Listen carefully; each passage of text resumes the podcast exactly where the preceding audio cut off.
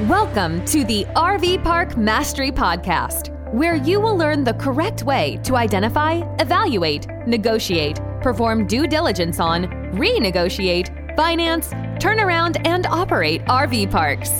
And now, here is your host, the fifth largest owner of RV and mobile home parks in the U.S., Frank Rolfe.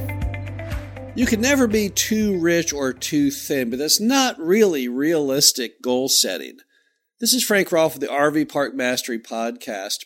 We're going to be talking about how much money to keep around for a rainy day because, again, I could easily say an infinite number. You can clearly have, not ever have too much money for that rainy day. But if you approach life that way, you can't actually do anything.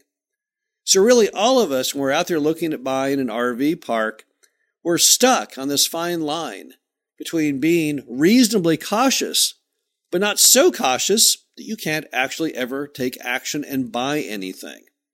So, what do I mean by that? Well, let's say you're buying an RV park and you say, well, you know, for safety's sake, I'm going to assume that they made that much in revenue last year, but I'm going to dumb that down by 10 or 20%. And then I want to have a big old amount of money I want to put into this thing to make sure I've got enough on hand for the capex and a safety cushion and everything else known to man.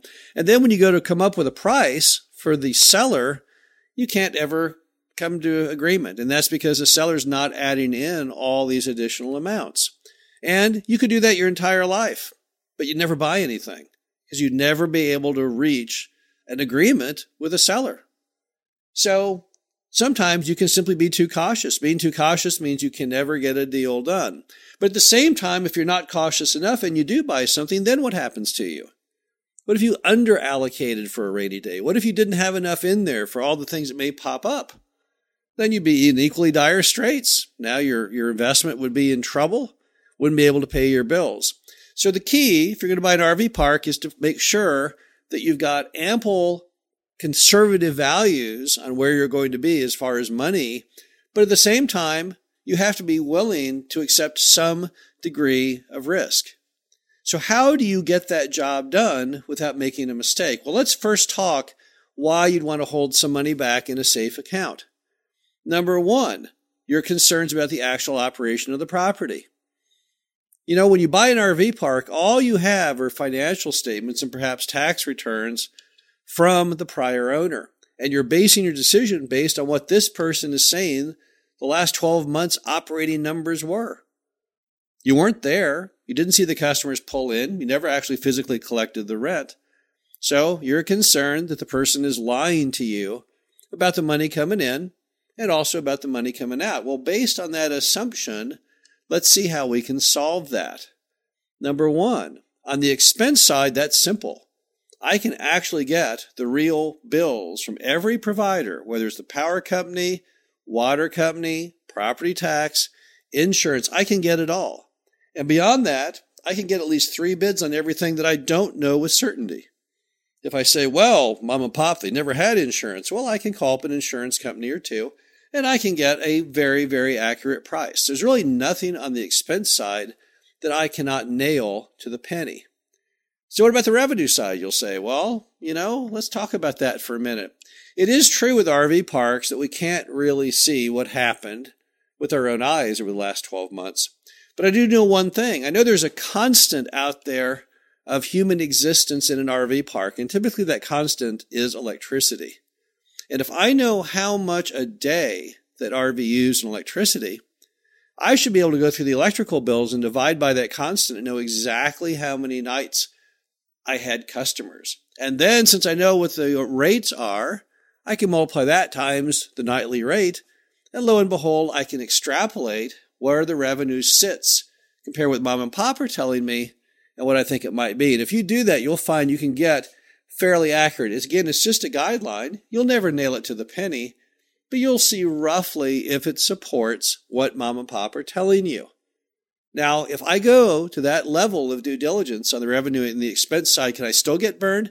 Well, sure you can, but probably not that bad. So you can pretty much rebuild those numbers, both cash coming in and cash coming out. So you don't really have to have a giant safety cushion for that. So what else would I need a safety cushion for? Well, CapEx issues. I might say, well, look at that pool. That pool might break. Maybe the next hard winter, the whole thing is going to crack and I have to replace it. Or look at these other amenities. Look at the building that I've got my office in and the store and all these various items.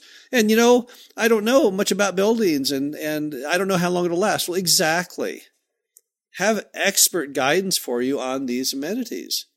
Get a property condition report if you need it. It depends on what the amenities are and how good you are at extrapolating them. If you think the roof is looking bad, well, get a price to get the roof fixed. But don't just throw money out there and say, well, you know, I'm just worried about life. And so I want to throw in $100,000 as a safety cushion in the event of things breaking around here. That's not realistic. You have to do better than that. You have to put in more energy than that. There are people out there that do just that, trying to buy an RV park, but they never bought one because they throw numbers out to sellers which they'll never agree to. So they're really just wasting their time. Instead, put more effort in, do more diligence work learn about those items and what the likelihood is, is of them breaking, and additionally what it would cost. But to me, the big one of all these different ways to have a proper degree of cushion is to do what I call the best case, the realistic case, and the worst case scenario. Now, what do I mean by that? Well, many of us, when we go to buy things, you know, we only want to talk about the good news. That's just human nature, right? You never hear anyone talk about little tiny fish they caught, always just the biggest fish they caught. Talk about someone in the oil and gas industry, they only want to talk about that one gusher they hit, never those 75 dry holes they drilled before they got to that one gusher. That's human nature.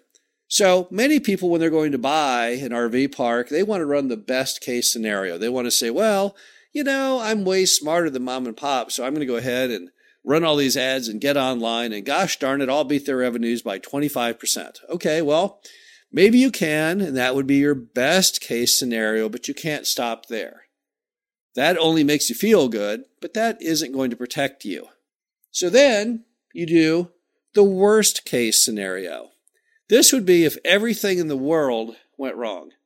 So in a worst case scenario, you'd say, well, I'll never hit mom and pop's revenue Maybe I'll dumb that down by 10 or 20%.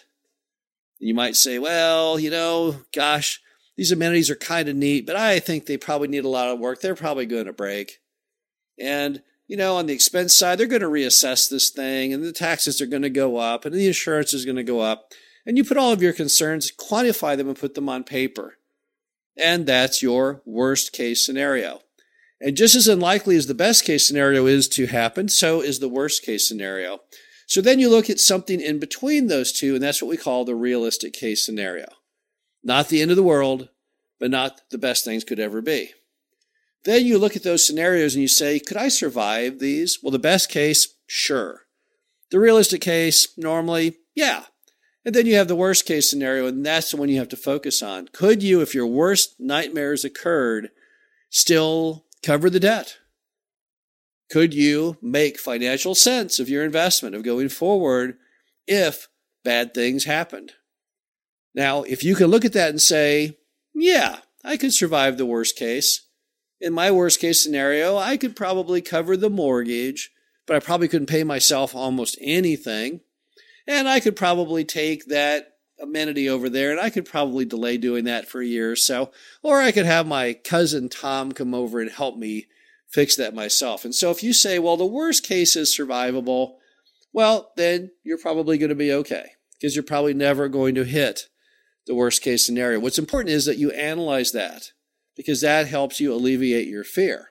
See, a lot of times when people look at RV parks and say, well, I need to set aside this much money or that much money for a rainy day, what they're really saying is, I don't really know exactly what I'm doing. I don't really trust myself. So, how do you then regain the trust? Well, you regain the trust through work and effort and strategy and smart decision making.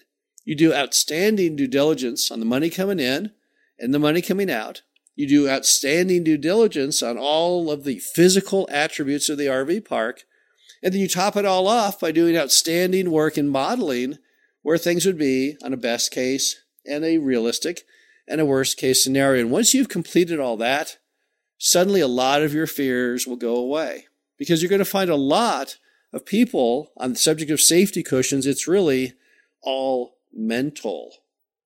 So, this is Frank Rolfe, the RV Park Mastery Podcast, just urging you to put in the effort, put in the work, do the due diligence, eradicate your fears, and that will put you in a much better position to come to an agreeable price with that RV park seller. Talk to you again soon.